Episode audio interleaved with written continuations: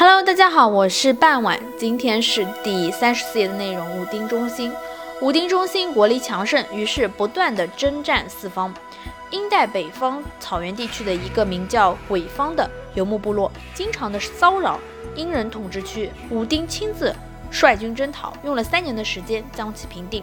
攻方是殷在北方另一个游牧民族部落，在盘庚迁殷之前呢？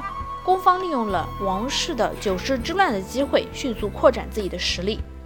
为了掠夺更多的生活资料，攻方逐渐向南迁移，骚扰商朝的属国，并经常深入商朝的附属地进行抢劫。攻方这一举动对商王朝的统治构成了严重的威胁。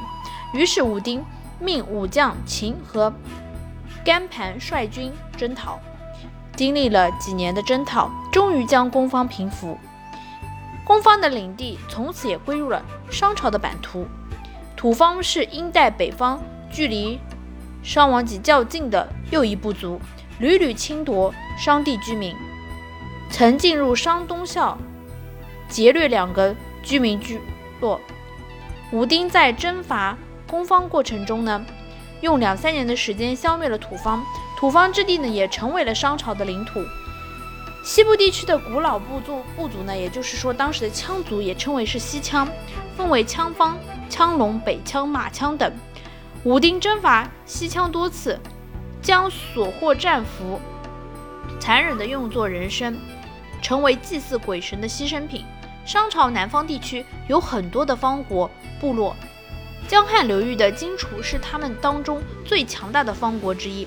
据传说，武丁曾率商族的武士深入荆楚的艰险之地，经过交战，将其打败，并把很多荆楚之人捕获，把他们的生活的地区呢荡平。从此，江汉流域呢也成为了商朝版图的一部分。商王和谈贾时，两国势力大增。便不想俯首听命于商，拒绝纳贡，也被武丁所灭。